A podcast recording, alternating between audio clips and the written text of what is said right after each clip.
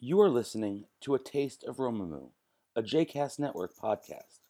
For more information about Romemu, please visit romemu.org. For more information about the other JCast Network podcasts and blogs, please visit jcastnetwork.org. So, to talk with you about Parshat Ki Tisa tonight, I have to admit something to you. I've always liked courtroom dramas. It's a thing I like to do when I'm trying not to think. And mostly I do enjoy them. But there is one thing that does terrify me the oath that a witness has to take in order to testify in the courtroom, to tell the truth, the whole truth, and nothing but the truth. And I always think, the whole truth? I don't know the whole truth. And what about nothing but the truth? Could I say anything that was only the truth? And this is what happens when I watch primetime television. I have, I have existential anxiety. In spite of all the judges and all the Bibles, I just can't trust the system. The whole truth? You've got to be kidding. In fact, back in another incarnation of my life, when I was studying social psychology and thought I would be a social psychologist for the rest of my life, I wrote a paper on witnesses in courtrooms. And I discovered that witnesses who saw something for a split second can be led to report things that they never saw or that they heard things that they never heard. And this isn't about lying. It's about how easily our brains can manufacture a whole truth out of a partial truth. How primed we are to fill in information that we don't have. It's an adaptive feature of the mind we extrapolate. We need to do that. But that human gift is also a bug in the system. Sometimes, in focusing on what we see, or what we think we see, we don't notice what's missing. And as we come to the story of the golden calf, which is at the center of this parasha, I've been thinking about partial truths. In the story of the golden calf, the people are waiting for Moses to come down from Mount Sinai and bring them the Torah and they've been waiting for a long time about 40 days. Now, I can't wait in line for 15 minutes at the grocery store. I don't know about you. But for me, this is a long time. And according to one Jewish legend, Moses is not only 40 days gone, he's also late. And the people feel abandoned. And they say to Moses' brother Aaron, Make us a God who will go before us. For that man, Moses, who brought us out of the land of Egypt, Lo yadanu mahayalo. We have no idea what happened to him. So, in the absence of Moses, the people make up a story. Moses has disappeared, he's gone, they're on their own. And they need a symbol of a new God. For the old symbol of God, Moses, is no longer available. And Aaron makes for them a golden calf, around which they dance and celebrate. So, what are we to think about this rather strange event in the lives of the Israelites? Commentators offer many explanations. Some say that in the absence of Moses, the Israelites are returning to what they know, an Egyptian practice. They're worshiping a bull, as the Egyptians did, and they have, in a theological sense, returned to Egypt. So, in one way of looking at the story, that's what's wrong with this picture. Other midrashim have an even harsher reading of what the Israelites are doing. One commentator says the second the revelation is over and Moses is out of sight, the people are already building a calf. What is this like? It's like a bride who is standing under the chuppah and is already checking out the other guests. the Israelites can't stay focused on God, they want more gods. And this is what bothers God so in that reading of the story. Another reading out of history and archaeology. Some Jewish scholars, as well as historians, believe that the people were trying to make a throne for God, an animal on which God can ride. This was, in fact, common in the ancient Near East. The irony is that while they're doing this, Moses is receiving instructions on how to build the cherubim, which are, in fact, a throne for God. These cherubim are going to support, these winged beings are going to support the divine presence, right, the invisible divine presence in the tabernacle. So the Israelites actually have the right idea, they just have bad timing, right? And their execution is an issue. But, you know, the idea was okay. And in fact, in ancient times in northern Israel, there were calves that were used as chariots for God's presence. In Jerusalem, the sacred space had cherubim. In the, nor- in the north, the, uh, the throne for God was a calf. So we might actually have a window into an ancient political argument about where you go for pilgrimage. Do you go to the calf or do you go to the cherubim? So the Torah comes down on the side of the cherubim, right? The cherubim win as the chariot for God, right? And the story tells us, right? No calves, just, just cherubim. But I want to focus on one more possibility. I discovered a long time ago this strange midrash that has really captivated my imagination ever since. And in this midrash, which appears in a number of different commentaries in uh, Exodus Rabbah and in uh, Midrash Tanhuma, the sages turn to an interesting text to understand this golden calf thing. They turn to the book of Ezekiel. And in Ezekiel, God has a chariot. And the chariot has four faces. The faces are an eagle, a lion, a human being, and an ox, right? A calf.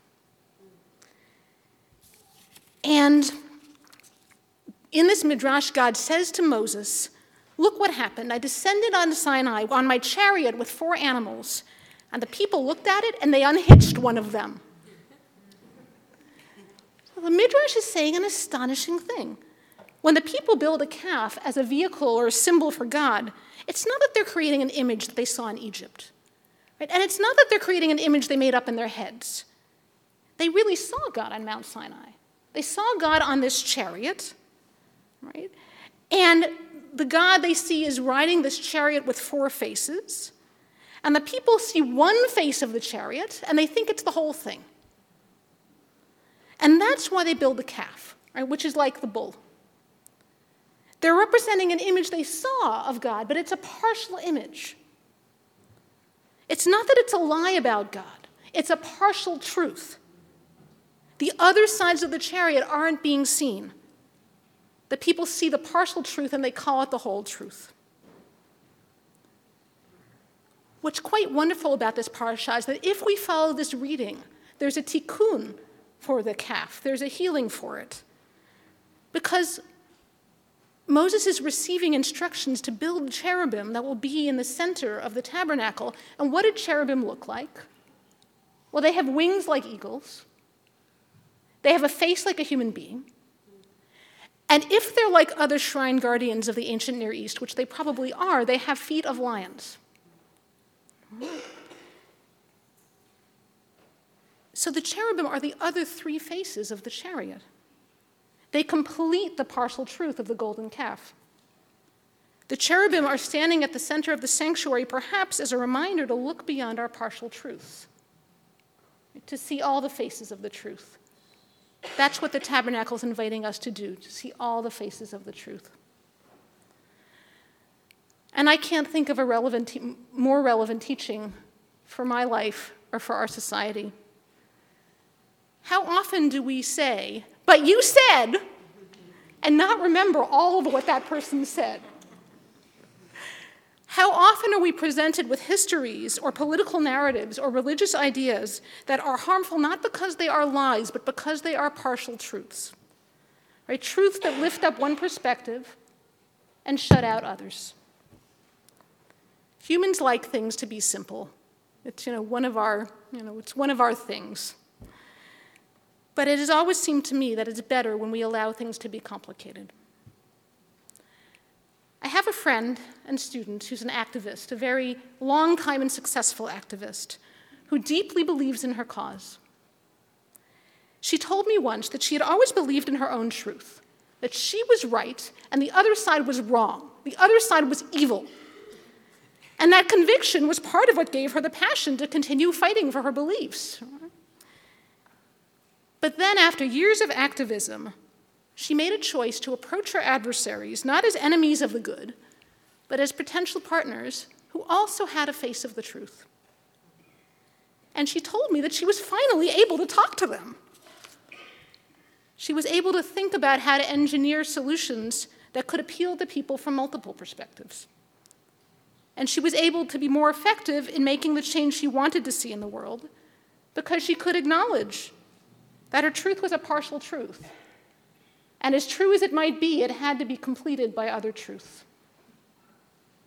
Conflict mediator Eyal Rabinovich says the same thing that we find the most intelligent solutions to our human problems when we listen to many views, when we don't go into an echo chamber, right? when we're willing to tolerate different views, as uncomfortable as that is, we actually come to the best solutions. So that's true personally, it's true societally, and it's true globally. There are moments when truth is stark. I mean, I get it. But there are also moments when truth is messy. And we are better off when we can see all the faces of the real. And this is true also in our spiritual lives. One of my roles in the world is that I'm the director of spiritual education at the Academy for Jewish Religion. It's a great title, which Shoshana made up. One of the things that I do is I oversee our pilot program in spiritual direction. I had the gift when I was beginning this program of speaking with Rabbi Jacob Staub, who has overseen the spiritual direction program at the Reconstructionist Rabbinical College. And I told him I wanted to create a program that would help my students to be spiritual. And he said to me, What do you mean by spiritual? And he reminded me that there are different kinds of spiritual personalities. That there are heart centered people who seek the divine through intimacy and relationship. There are body centered people who find God in the breath and in physical experience.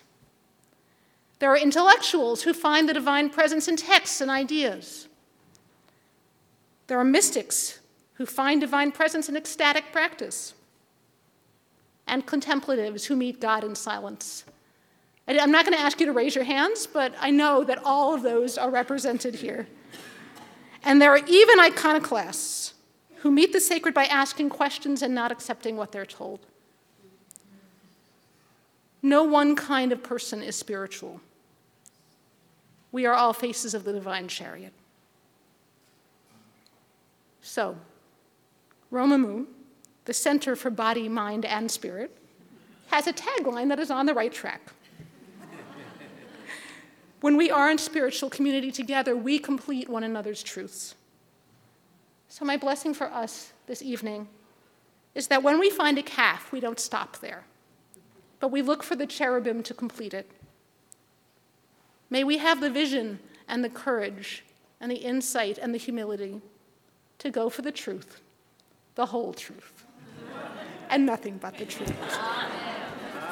Shabbat Shalom.